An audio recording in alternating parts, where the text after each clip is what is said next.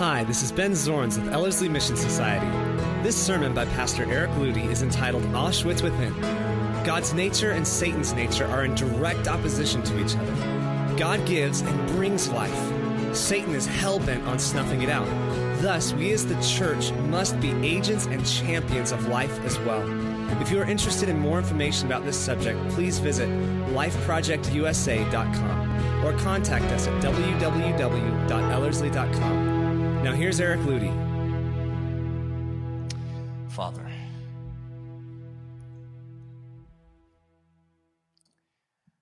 I need grace to deliver this message.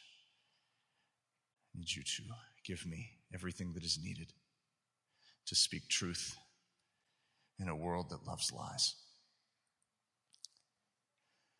Father, I ask for your anointing. I ask that Jesus would clearly be seen to every heart and to every mind that is present. Lord, that wherever there would be a, a rock that would cause us to stumble, if it is not you that is that rock, if it is a distraction of any other kind, I pray that it would be removed right now. If it be you, that's fine. Lord Jesus, may we encounter you today and may we wrestle with the realities of our King and what our King is asking of us. For your glory, honor, and praise, Lord. Amen. Since I'm not exactly sure how to share this, I wrote it down. And so I'm going to read it to you.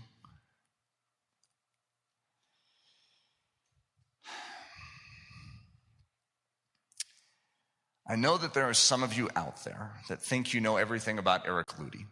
For instance, maybe you've read all my books. Maybe you've spent a semester or more with me at Ellerslie up close and personal. Maybe you've listened to all my sermons. In other words, you think you've probably heard all my stories. But there is yet one story that I have never told until right now. At Ellerslie, we sort of have a tradition of making a big hullabaloo about staff birthdays. This is sort of the staff birthday celebration that never had a chance to happen. Because there is one guy out there that seemed born to work alongside Leslie and I in the startup of Ellerslie, a literal Rees Howells in the modern day. His name was Evan, and the reason I say was is because Evan is no longer alive. And for reasons of privacy, I'm going to purposely avoid saying his last name.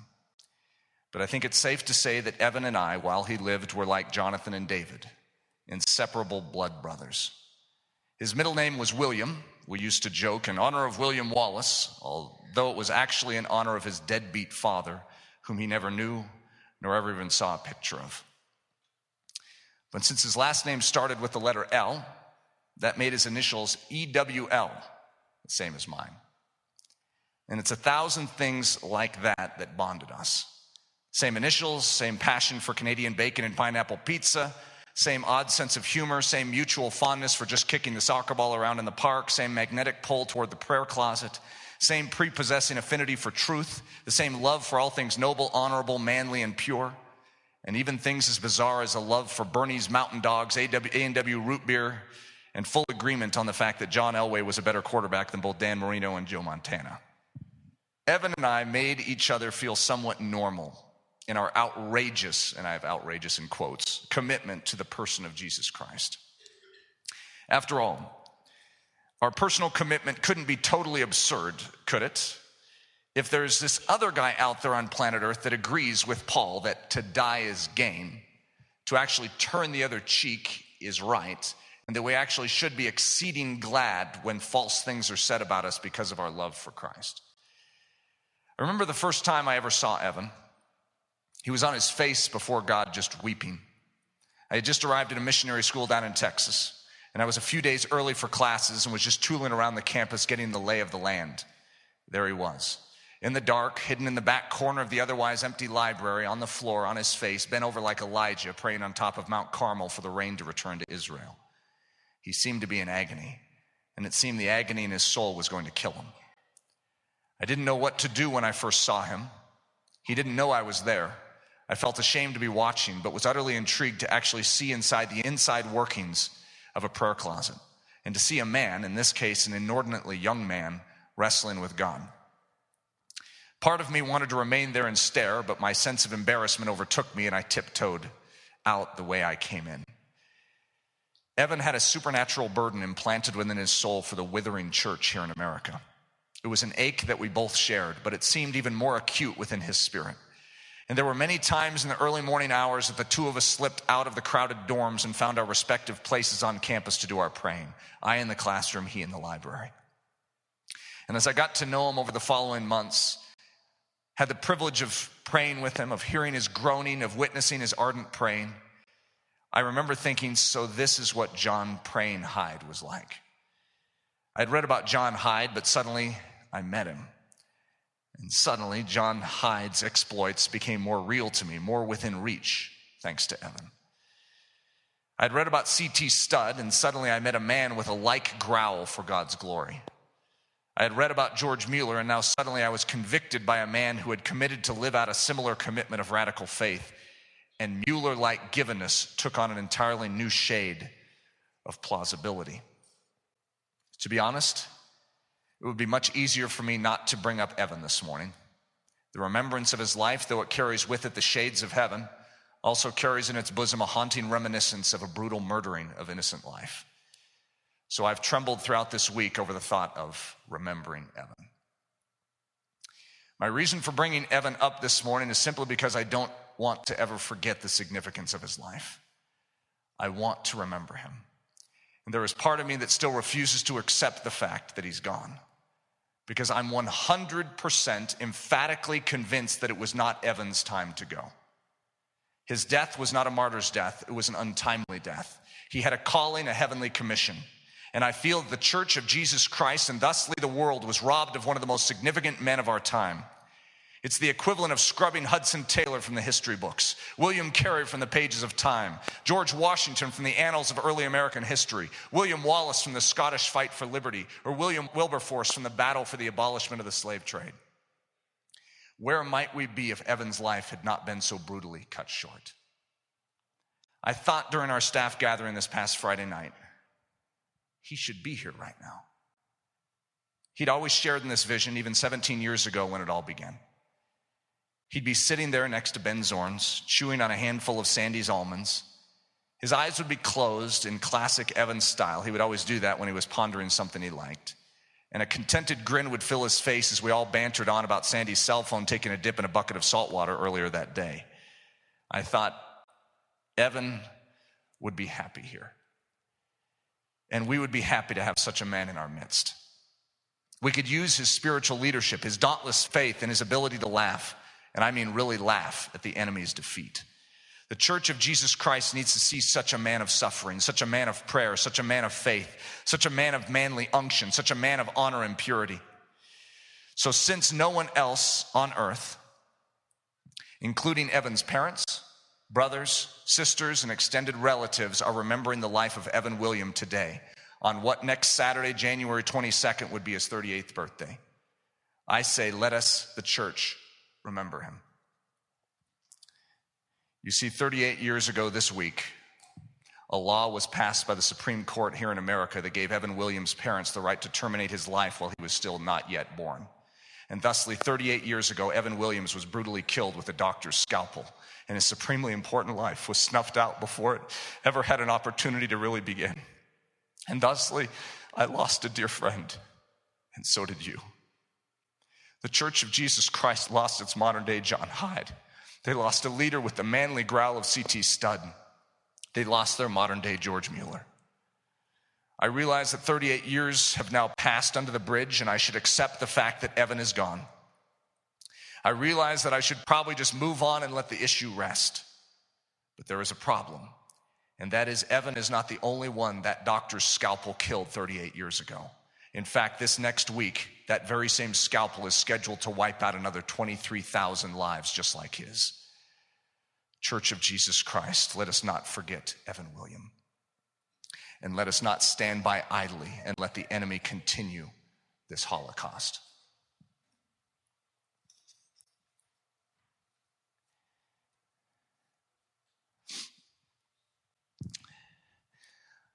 I am not a political man. I don't use my position to twist arms politically. I do not have a political ambition. I do not have a political agenda. I have a spiritual agenda, and I want to see Jesus Christ gain his due. And as a man of God, I am responsible when I see someone weak and vulnerable to bear my chest and to risk my blood and my body to preserve them. That's the model of Jesus Christ. And without him bearing his body, without him taking those bruises, without him shedding his blood, none of us in this room have a chance. But there are those that do not have a voice to even scream out. And we as the church do not have ears tuned to it. And the reason is is because it's been politicized in our generation. This is a spiritual issue first and foremost and not a political one. I do not have political ends in what I'm about to talk with you about today. I honestly, even though I know that there are better men for office than others, that is not my goal, and it is not an attempt to sway you in one direction politically. I have an interest in the church of Jesus Christ being the church of Jesus Christ. It's interesting, if we start talking about orphans, no one has a problem because it's not a political issue here in America. Let's help them. Let's do what we need to. Adoption? Absolutely. I think it's a good thing to do. That's a good hearted thing. Helping an unborn life is charged with politics, and therefore we as the body of Christ distance ourselves. It is politically incorrect to take a stand on this issue, and I say we remove this ridiculous veil that stands in the way. This is life. Everyone knows it is life. When the cattle cars of Jews were being carted off to the concentration camps, and they were passing by that one church in Germany. And they were reaching out through the slats, screaming, saying, Help us! The church turned up the pipe organ's volume to drown out the sound. And I submit that that is precisely what we are doing today in regards to this issue. Because if we face this issue straight on, we have problems. You know how many people in this room are personally connected with this theme, one way or the other? There's some of you that probably have gone through abortions in your past. There are those of you that are very closely associated with it in some manner. And as a result, pain constrains us or constricts us from facing this issue straight on. But the only thing that sets men and women free on planet Earth is truth. Truth is the elixir. And if we don't bring truth to bear upon the church of Jesus Christ today, 23,000 more children, babies, die this next week. 1.2 million a year. This is such an astounding number. And we, if we were to measure each of ourselves on this particular issue, the level of involvement, the level of commitment, the care that we even have, we don't even shudder over the issue. We have lost our heart that is supposed to be beating with God's heart. My commitment through this time today is to usher us forth back to his heart. I'm not looking to get us to go out and just pick it today. I'm looking for us to get on our knees and ask for the heart of God. Father, for those of us that are struggling to know how to face what we're about to talk about, I pray that you would give a special grace and a special calm for your truth it's a safe place. It's a place of freedom. It's a place of hope. It's a place of life. It's a place of love. So, Lord Jesus, invite us into that safe place right now. And though we feel conviction, and though we feel the weight of the grief that is associated with this topic, I pray, Lord Jesus, that we would not harden ourselves to it, but we would allow truth to reign in our midst, in our lives, in our hearts, and in the church of Jesus Christ. And Thusly, Lord Jesus, we pray. in this world around us. Amen. The Auschwitz within.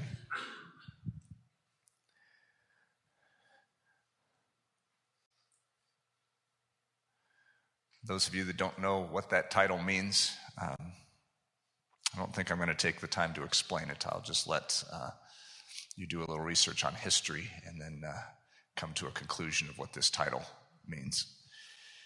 But it's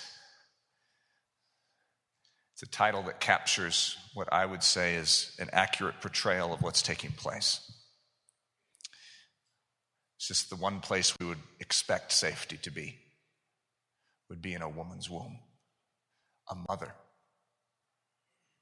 There's one person on earth you could always know would come to your aid and would protect you, it would be a mother. So, the great ironic twist in how the enemy has debased our culture is evidenced in this issue. The two opposing missions, as we see in John 10 I am the door, says Jesus. By me, if any man enter in, he shall be saved, and shall go in and out and find pasture. The thief cometh not, but for to steal and to kill and to destroy. I am come that they might have life and that they might have it more abundantly. I am the good shepherd. The good shepherd gives his life for the sheep. So we see two missions. We see the mission of a thief, one known as a thief in Scripture. In the context of this in Scripture, we, we know who he's talking about. He's talking about the enemy of our souls. His name is Satan. And Satan is described by Jesus Christ himself as a thief who has come to steal, to kill, and to destroy. And God clarifies his agenda. He has a mission, and it is never altered. God doesn't have a mission for one generation and then shift it for the next generation. God is not pro choice.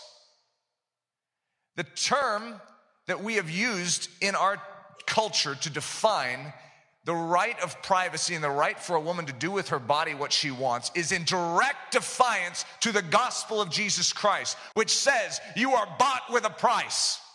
Your body is no longer your own. It belongs to Him, the Creator, and He has a mission for your body. You find out what that mission is, and you'll know what to do with your body. And if there is life within your body, I guarantee you, your God is not going to snuff it out. The thief comes to steal and to kill and to destroy. Jesus comes that they might have life and that they might have it more abundantly. Satan, you know, his name actually means, by definition, it would be the contrary one, the adversary, the enemy, the accuser. It's the one at odds, it's the one at enmity with something. Satan, as a name itself, it used to be just a description of who this enemy was. He is the one opposed. He is the one hell bent, no pun intended, on destroying everything God has planned for life. He is a snuffer of life. He is a destroyer of life. That's his very name. That is his mission to destroy it. It's from the verb satan, which means to lie in wait. As a crouching tiger, when he sees the weak wildebeest coming through, he jumps out, pounces upon the vulnerable, and kills them for his own satisfaction. That is our enemy. Let's make it very clear that is not our God. A lot of Christians have a misunderstanding of the nature of their God. Where they get it, you know, it's a thousand little things that happen in life. But I am going to go through a definition of our God, and He has never altered, He has never changed. He is the same yesterday, today, and forever, as it says in Scripture. In Him is no shadow of variation, no shadow of turning. He never alters. So when you get a clear understanding of who our God is, guess what? He'll always remain that way. Every morning when you wake up, your world around you could be falling apart, but your God has not altered. Who is this God? Who is this God? Is he a murderer? Is he a thief? Is he a destroyer? Is that who our God is? Who is he? This is Satan, the thief, the father of lies, the murderer, the devourer, the deceiver, the tempter, the destroyer, the accuser, the enemy, the adversary, the devil. Jesus, God in the flesh, the resurrection and the life, the mighty man of salvation. Let's look at a quick list. Now, I've given you a massive list of Jesus' names all throughout the Bible, and it takes me 11 minutes reading fast to go through it. This is not that list. He's the creator of all things. I want you to see the contradistinction between taking life, sabotaging life, murdering life, and what you're going to see in our God. He is the creator, He makes it, the upholder, the life. It's actually His name. He that lives, the Prince of Life, the tree of life, the bread of life, the word of life, the beginning and the ending. He's the Savior of the world, the Good Shepherd that laid down his life, a strength to the needy in distress, the Word that was made flesh. He was actually born as a baby, a child born, the intercessor, meaning the one who stands in the gap to protect the weak, faithful and true, the truth, the resurrection, meaning the life bringer a quickening spirit, a friend that loves at all times, my helper, my healer, my keeper, my feeder, my all in all. Satan is the thief, God is the giver. See a distinction between the two? See a contrast? Satan takes, God gives. Satan is the liar, God is the truth. Satan is the murderer, God is the healer. If you're weak, you go to God and He makes you stronger. You go to the enemy and He takes all the strength you do have remaining and quashes it. Satan is the devourer, God is the upholder. Satan is the deceiver, God is the faithful and true. Satan is the tempter, God is the keeper. Satan is the destroyer, God is the creator. Satan is the accuser, God is the intercessor. Satan is the enemy, God is the friend. Satan is the adversary, God is the Savior. This may seem obvious to you. Most of us would agree when we see who the enemy is, we say, yeah, that's, that's who the enemy is. And we see who God is, we say, that's true. But this is where we miss it we have in an underlying, undercurrent, subconscious way associated enemy attributes with the nature of our pure and faultless, holy, holy, holy God. And I say, let's clear the air. God is not a thief. God is not a liar. God is not a murderer. God is not a devourer. God is not a deceiver. God is not a tempter. God is not a destroyer. God is not an accuser. God is not our enemy. God is not our adversary. It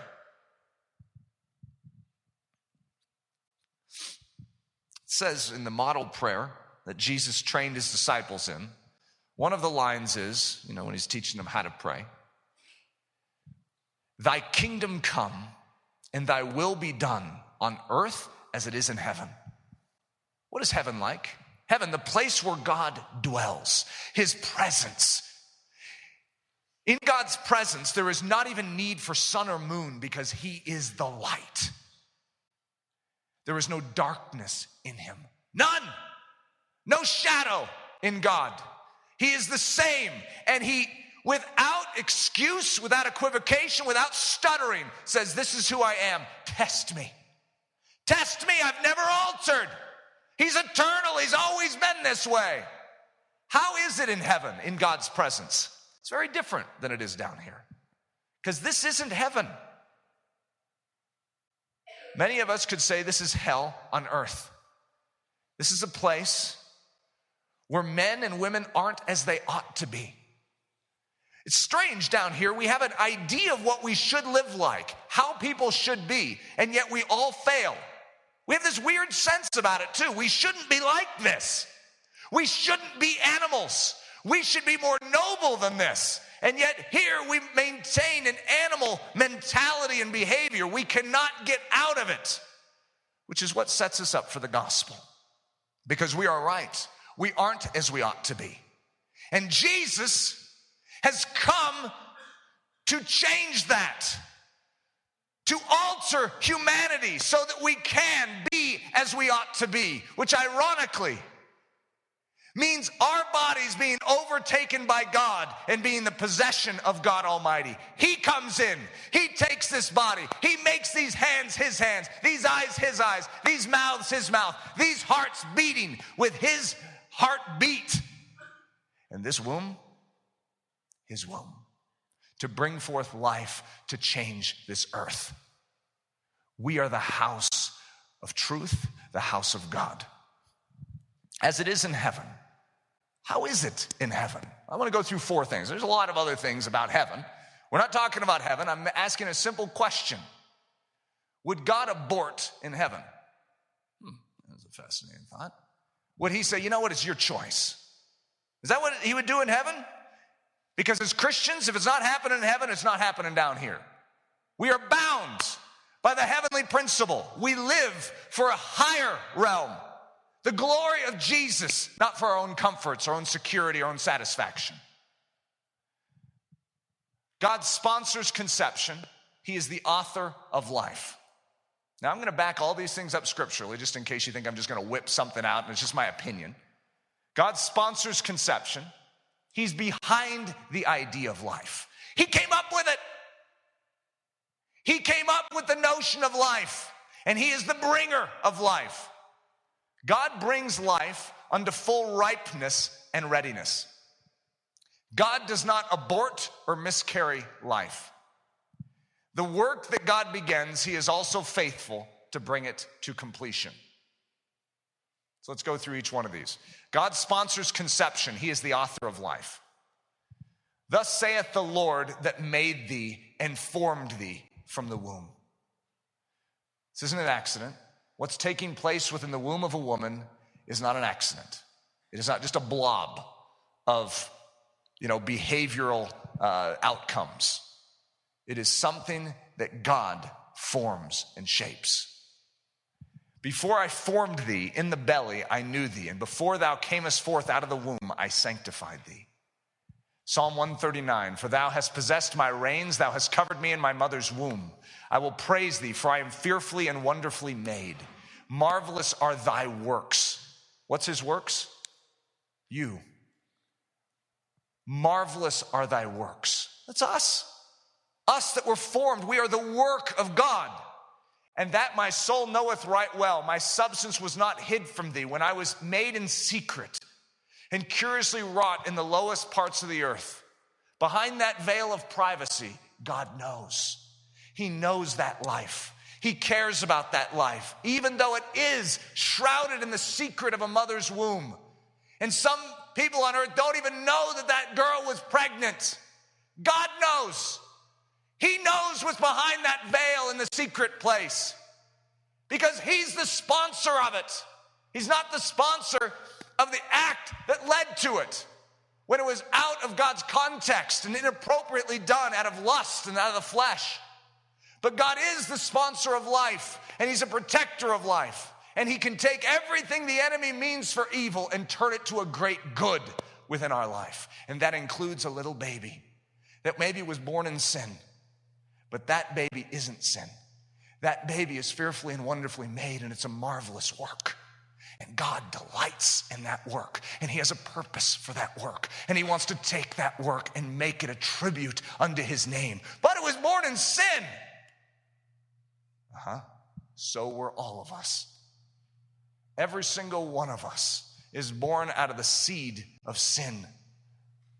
We are all warped at a certain level, and God says, Mine. He comes to us in our sin, in our place where we're covered in filth and in our blood, and He says, Live. That's the message that comes from the throne room of heaven. Live. But I'm unworthy to live. Don't you know my past? I do. And I've removed it from you so that now you can live. You are a marvelous work. Thine eyes did see my substance, yet being imperfect, and in thy book all my members were written, which in continuance were fashioned, when as yet there was none of them. How precious also are thy thoughts unto me, O God. How great is the sum of them. If I should count them, they are more in number than the sand. When I awake, I, I am still with thee.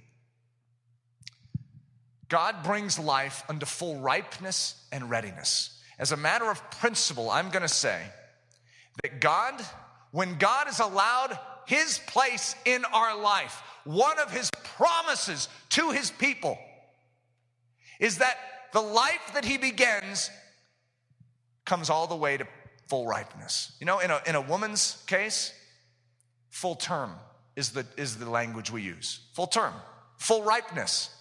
When fruit is on a tree, do you know that it's premature if you just take it, you know, when it's halfway formed? It doesn't taste good, it's not right. And it's not useful for its purposes. When you have a baby that is delivered prematurely, its vulnerability unto the powers of death are very high. God brings things to full term. That's the business that He's in. But we have an enemy that wants to sabotage the formation of life unto full term. If any of you are Christians, you understand this. You were born anew. It's called the new birth or being born again. And guess what? The enemy's not too happy about it. And his desire is to not allow this new life that has been born in you to come to full fruition and full ripeness, which is known in Ephesians as the perfect man, the full maturity of God within his saints. I Think the enemy's gonna sit by idly and let this happen? The enemy is the murderer, he's the thief, he's the destroyer. He's the one that wants to erode everything that is taking place in your life, and that's the physical life and that's the spiritual life. This is the enemy's business. So God brings things to full ripeness in Luke. And so it was that while they were there, this is speaking of Mary, the mother of Jesus, the days were accomplished. They were finished. She came to a full term. The days were accomplished. In other spots, I only took a few of these out of scripture, but it says the fullness of days. It's like there's an amount of days that are supposed to be in that percolation season, that gestation period for a baby. God knows what it is. How would He know? Because He invented it. He created the process. He knows what is necessary for a life to be fully ripened, if you will. So that the fruit of the womb would come forth and it would be right and healthy. God knows how He does things. He made fruit to grow and ripen, and then at a certain point, it literally falls off the branch. I don't know if too many women in here would describe a baby coming out of you as falling off the branch. I know Leslie wouldn't. Uh, when accomplished, were accomplished for the circumcision of the child, his name was called Jesus. Now, this is in a series of a few scriptures in Luke. But you see that the days were accomplished, and then Jesus was born. The days were accomplished. Eight days, in fact, God numbered them. Eight days, and then you circumcised the male child. Why? Because the vitamin K is flushing into the body. And so when you're circumcising that, that little boy, that's a good thing to have. It helps clot the blood. And which was so named of the angel before he was conceived in the womb. And when the days of her purification, according to the law of Moses, were accomplished, which is 40 days, they brought him to Jerusalem to present him to the Lord. So on the 41st day, he entered the temple of the Lord. The days were accomplished. There was a day, amount of days that were needed for the formation in the womb. There was an amount of days before the circumcision. There was an amount of days before she was purified and could bring him and present him in the temple of the Lord. Random days? No. God knows what it takes to build and form life in the womb and outside the womb. He's the master of life, He's the creator of life. We should trust him with this. He knows how to do it. We don't. When we inject our own opinion in it, when we say, I want to do it my way, this is my body, our world collapses. There shall nothing cast their young, nor be barren in thy land. The number of thy days I will fulfill. Now, I don't know if I changed in a different spot. The cast their young actually means to miscarry. I think I have uh, a different translation in a different spot. The New King James actually says miscarry because that's what it is. But cast their young. There shall nothing cast their young, nor be barren in thy land. The number of thy days I will fulfill. What's it talking about? The number of days needed to form a child within the womb. God will fulfill them. What's the context here? You live in my truth. You walk according to my statutes, the way I prescribe life to be. And guess what? One of the obvious evidences of that is that there will be no barren in the land, there'll be no miscarriage in the land, and I will bring your children, whether it's in your cattle and livestock, or whether it's the fruit of your branches, whether it's out of the, the fruit of your fields, I will bring it to full fruition. And we start in the womb of a woman. For thou shalt come to thy grave in a full age, like as a shock of corn cometh in his season. There shall be no more thence an infant of days, nor an old man that hath not filled his days. Isn't that an interesting statement? We have a number of days on earth that God says, This is the number of days, and you will fulfill those days. Who doesn't want you to fulfill those days? His name is Satan. And he wants to rob you, he wants to cause an untimely death. Now, the amazing thing about the gospel is the enemy comes at us, those of us that are consecrated Christians, snuffs out our life in an untimely way. And God says, Thank you for working into my plan. God will leverage everything the enemy means for evil into a great good for his name's sake. However, let's be clear of who does what. God isn't the snuffer of life, the enemy is. The fact that God can turn what the enemy does into good is a statement of his sovereignty and his amazing power and ability. However, let's remember who does what. Now, Elizabeth's full time came that she should be delivered, and she brought forth a son. It wasn't before that. I to, Elizabeth was in her old age. If there's any likelihood of miscarriage, it would be Elizabeth in the Bible. But guess what? Elizabeth came to her full time. And God mentions it. God skips over a lot of things in the Bible, but He mentions this. She came to her full time. It wasn't a premature birth, it was at its perfect time. And she brought forth a son known as John the Baptist. God does not abort or miscarry life. Whew. That's a doozy of a statement Eric's making, and I'm making it so cavalierly, as if it's just so obvious. Leslie miscarried what was it, about two and a half, three years, maybe it was four years ago. One of the most difficult things we ever went through in our life. You know what it brought me to? This. I faced it as a man before God, and I said, God, I need you to rule this home, and I need you to rule my body, my wife's body. I need you to, uh, to carry out your agenda. I am not going to submit my body, my family to the work of the enemy. I know the business that you're in, and I submit to that business. I ask that you'd put a shield and a fortress about this home. No one shall suffer miscarriage or be barren in your land. I will fulfill the number of your days. These 20 years I have been with you. This is Jacob speaking. He was, he was there with Laban for 20 years. These 20 years I have been with you, your ewes and your female goats have not miscarried their young. Their, their bull breeds without failure, their cow calves without miscarriage. And I will rebuke the devourer for your sakes, and he shall not destroy the fruits of your ground, neither shall your vine miscarry their fruit before the time in the fields, saith the Lord of hosts. Even so, it is not the will of your Father which is in heaven that one of these little ones should perish. Hey, I didn't say it. That's the will of the Father as revealed, timeless fashion in the Word of God. What does He say about these little ones? That it is not His will that any one of them would perish.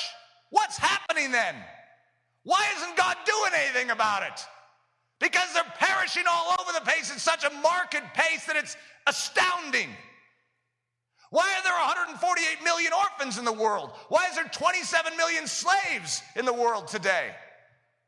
We as a church could look back and say, well, God, exert your will. If that's your will, do something about it. He says, I'm constrained to work through the hands and the feet and the hearts and the minds and the lips and the lives of my church. And if you do nothing, nothing is being done. If you do nothing, nothing is being done.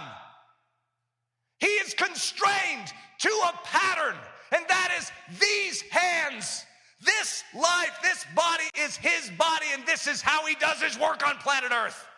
And if Eric Ludy silences that and says, This is my body, I want to do it the way I want to do, then we have death and carnage around us. And no one to stand in the gap and bare their chest and say, Not on my watch. These are not dying on my watch. Well, Eric, do you know that you'll get yourself killed with that attitude? I know that. Hey, I'm a Christian. Don't you realize that should have been the first thing that someone told you when you became a Christian? Do you realize that if you become a Christian, you could get killed for being a Christian? Yeah, we live in America, which is why we don't understand that. But that's rule number one for true Christianity. You give up your life. My life is no longer my own. It was bought with a price. It is no longer I who live, but Christ who lives in me. That is the truth of the gospel. Our bodies are given up. And if we don't hand over our bodies to be used to become the mechanism of rescue on this earth for these vulnerable children, for these enslaved women, for these street kids in Brazil, we cannot complain to the heavenlies that nothing is being done because we are the answer. Not us, but our yieldedness to the power and the might of God working in and through us. One of us, we're in that church back in Germany and we hear the screams of the, the, the Jews that are being hauled away to Auschwitz. One of us, what are we gonna do? We, we, we look at the church turning up the pipe organ, we're disgusted, so we run outside, jump on the tracks, take on a train. Do we jump on the side and say, Stop? What's one of us to accomplish? That's the reason we do nothing. I want you to know that even though in the natural the enemy will mock you and say, You're nothing, you couldn't stop this train. This is a freight train and it's moving forward, and your little notions of you know heroism aren't going to do a thing. Then that train will continue to run. But if you with your little mustard seed of faith, say, My God stops freight trains. I don't know how he does it, but here's a handful of loaves and fishes, God. It's a little measly life known as me. And you stand on those train tracks and you say, I'm not moving. You watch what heaven does. You may die, but you watch what heaven does. He blessed them also, so that they are multiplied greatly and suffereth not their cattle to decrease. Look what God is. And the opposite of decreasing, of barrenness, of miscarriage and abortion, look what God is. That our garners may be full, affording all manner of store, that our sheep may bring forth thousands and ten thousands in our streets. That is our God.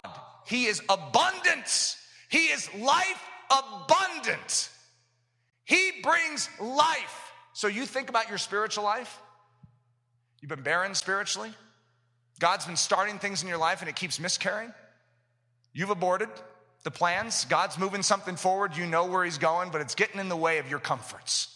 I don't know that I can go in that direction, God. Whew. I know I said that to you a few years ago, but I don't know if I can go in that direction. What, under the banner of privacy? What's, what's your banner? You know, hey, this is my spiritual life. I can do with it what I want. You've aborted God's plan. You've aborted the life that He began. Who aborted it? God? No, it was you. We are participants. It is us that is making a choice in how we relate to the truth of Jesus Christ, the truth of the dying and the vulnerable. What God begins, he brings to completion. Looking unto Jesus, the author and finisher of our faith. He begins something and he completes it. That is our God. He doesn't start something and then say, you know what, it's not working the way I want. Scrap that. He begins something with the intention of bringing it to completion. Being confident of this very thing, that he which hath begun a good work in you will perform it until the day of Jesus Christ. That term will perform it means brings it to completion. I am the Alpha and the Omega, the beginning and the ending. The Ome- uh, Alpha is the first uh, letter in the, the Greek alphabet, Omega is the last. Alpha, Omega. He's the beginning and the end, saith the Lord, which is and which was and which is to come, the Almighty. And he saith unto me, It is done. I am the Alpha and the Omega, the beginning and the end. And I will give unto him that is athirst of the fountain of the water of life freely. Fallen in love with a lie. How do we fall in love with a lie? Because we wouldn't intentionally do that, would we? Would we really want a lie? Do we invite a lie in? And do we say, hey, lie, could you roost within me? I'd like a few good lies in me. None of us intentionally go after a lie and, you know, shopping, you know, in a store and like, ooh, it says lie, half price. Oh, that's a good deal on a lie. And we stick it in our life. We don't intentionally go after lies. So how come we're falling in love with one here? Well, first, we trifle with sin and meditate upon the forbidden. Remember that tree in the garden? God says, don't touch it. You know, but if you take some time and get a little closer to it, you know, you're not touching it, you're just getting a little nearer to it. Because if you look at that fruit on it, whew, that's pretty nice looking fruit there. I wonder what it tastes like. It's called trifling with sin. You might not be touching the fruit, but you're getting awfully close to it. You start meditating upon truth, look what happens. As a result, we cease to love the truth. Before, you're over here, you don't even notice the tree, and God says, You know what? You eat of that tree, you die. You go, Thanks, God, for telling me that. I don't want to die. But the further away you get from God and the fire, the heat over here, that, that love for truth and what God's telling you to protect you just sort of dims. You're not intentionally trying to quash it, it just goes out.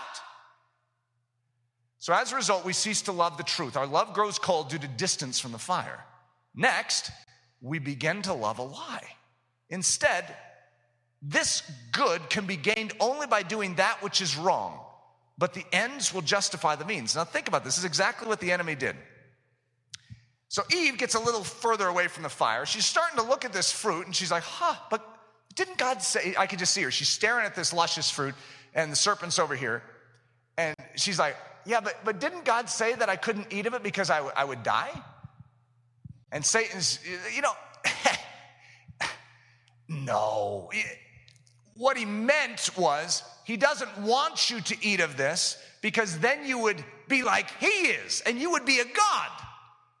So he doesn't want you to realize this. This fruit is actually good for you. Huh. She wants strength. She wants power in her life. She wants beauty in her life. Here's the way to get it. But if you ever have to compromise truth to get those things that you're after, you sacrifice life in the process. Then we are not just found, uh, not, then we are not just fond of the lie, but we now believe the lie. Though I'm doing wrong, I'm accomplishing good. You know how many politicians live under this banner? Yeah, I'm doing something that's ethically wrong, but guess what? Hey, I'm helping our nation. I'm representing my constituency. This is what they're living under. They're called to the truth. They become fond of a lie. Now they actually believe that they're doing good. When in actuality, they're perpetrators of darkness. And consequently, what was once wrong now becomes right.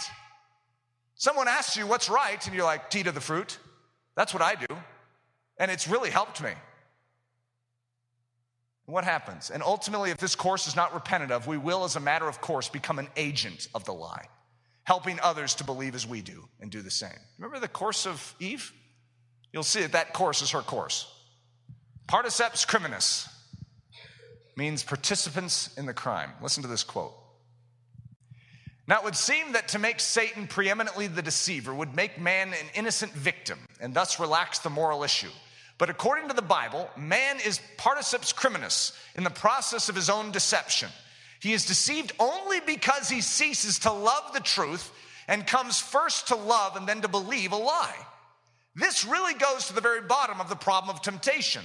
Men are not tempted by evil per se, but by a good which can be obtained only at the cost of doing wrong. I need to read that line again. Men are not tempted by evil per se. We're not tempted to go out and kill someone. We're not necessarily tempted to go cheat. We don't necessarily, we're not necessarily attracted to bad things. We are attracted to the good. The, the fruit is good. That's what we're attracted to. We're not attracted to the death that will come out of it. We're attracted to the fruit. And if it means we have to do something bad to get that good, we justify it. And that is the lie. When you have to do something wrong to get the good, you are not in God's economy, you are in the enemy's scheme. The whole power of sin, at least in its beginnings, consists in the sway of the fundamental falsehood that any good is really attainable by wrongdoing. Does the ends of saying I'm free, I can continue my education, I've got harassed or you know hindered with the burden of a baby, is it justified to kill the baby? Let us not forget God is the giver, God is the truth, God is the healer, God is the upholder, God is the faithful and true. God is the keeper, God is the creator, God is the intercessor, God is the friend, God is the savior. Our God actually cares about what we're talking about, and He cares deeply. The question is will we as the church come into agreement with His heart? He has always been the sponsor of life, He has always been the protector of life. But what can we say of the church of Jesus Christ today? Is that the description of us? I wanted to finish with a conclusion from what I read at the very beginning of remembering Evan William. I realize that you may not personally feel connected to Evan. His story may not directly touch your heart, and I understand. We as humans naturally don't have an affection and a concern for those that aren't immediately in our circle of friendship or relation. But we as Christians are not supposed to be built on the premise and the power of natural inclination but on the realities of supernatural regeneration. We as Christians are meant to feel for those we've never met, to care about the suffering, the vulnerable, the lost, simply because our God cares and He overrides our calloused hearts with a heavenly burden. He gives us His heart, His anguish, and His pain.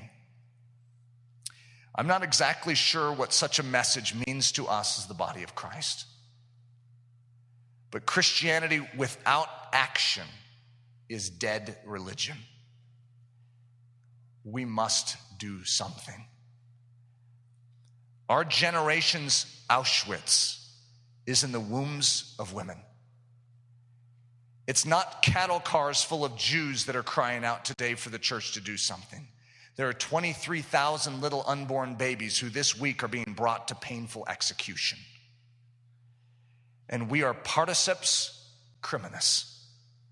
We are silent participants in such an atrocity if we sit by and do nothing. Dear Lord, show us what must be done. Father,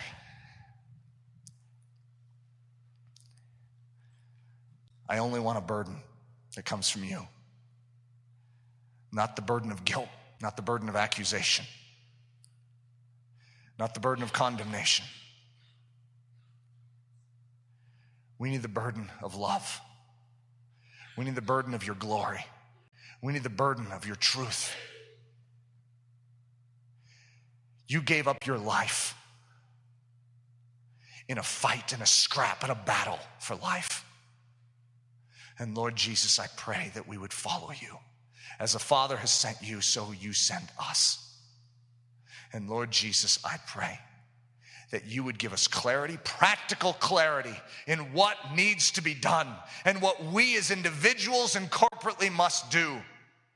This is more than a ballot box. This is our souls. Because if we sit by and do nothing, we are particeps criminis. We are silent participants because we said nothing and a drowning man was in front of us and we did nothing. It's called depraved indifference. Save us from such a disease. By the power of your shed blood, save us. By the impartation of Jesus Christ into our souls, save us. For those in here that are burdened with their past and what they personally have done, I pray, Lord Jesus, that you would take them up on your lap and that you would make them whole. And that you would take this sin and that you would remove it from them. And that you would take our sin as the body of Christ who has done nothing and has cared so little. That our sin would be removed from us and we would see the kind face of our God. And we would see the tears in your eyes for these little ones as you commission us to stand up and represent the plight of the weak. It's for your glory, Lord Jesus. Amen.